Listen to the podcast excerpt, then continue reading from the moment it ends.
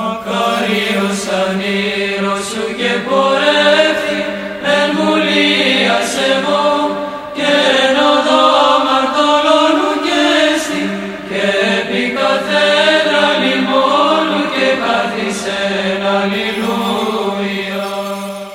Βασιλεύ ουράνιε παράκλητε το πνεύμα της αληθείας, ο πανταχού παρών και τα πάντα πληρών, ο θησαυρός των αγαθών και ζωής χορηγός, ελθέ και σκήνουσον εν ημίν, και καθάρισον ημάς από πάσης κυλίδος και σώσον αγαθέτας ψυχάς ημών. Καλή σας μέρα. Αγαπητοί φίλοι της εκπομπής, 3 του μηνός Οκτωβρίου σήμερα και η Αγία μας Εκκλησία εορτάζει τον Άγιο Διονύσιο τον Αρεοπαγίτη, την Αγία Δάμαρη την Αθηναία, τους Αγίους Ρουστίκο και Ελευθέριο, τον Άγιο Θεόκτιστο, τον Άγιο Διονύσιο τον Ιερομάρτυρα και μαζί με αυτόν άλλους μάρτυρες, τον Άγιο Θεαγέννη, τον Άγιο Θεότεκνο, τον Όσιο Ιωάννη τον Χοζεβίτη Επίσκοπο Κεσαρίας και τον Όσιο Διονύσιο τον Έγκλιστρο εν το Σπηλαίο.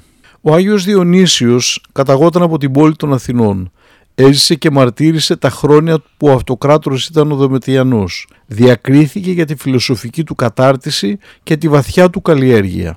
Αρχικά ήταν ειδωλολάτρης και μέλος της Βουλής του Αρίου Πάγου. Το κήρυγμα όμως του Αποστόλου Παύλου άγγιξε την παιδευμένη και ευαίσθητη ψυχή του και βαπτίστηκε.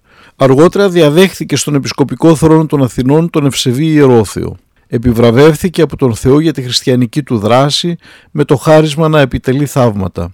Περιόδευσε σε πολλά μέρη της Δύσης όπου κήρυξε τον Ευαγγελικό Λόγο και ερμήνευσε τις Ιερές Γραφές. Όταν έφτασε στο Παρίσι συνελήφθη και αργότερα αποκεφαλίστηκε. Μαζί του μαρτύρησαν και οι δύο μαθητές του, ο Ρουστικός και ο Ελευθέριος.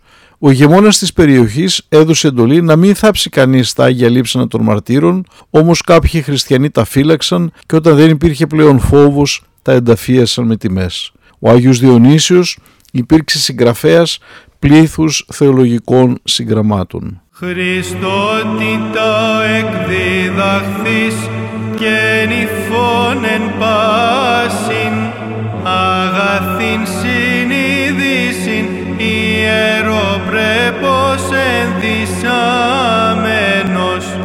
Ιντλήσας εκ τους σκεύους της εκλογής τα απόρριτα και την πίστην τηρήσας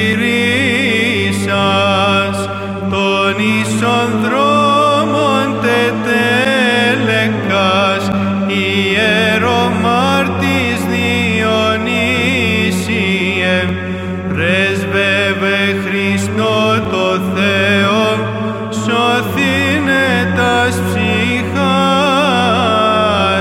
Ημών.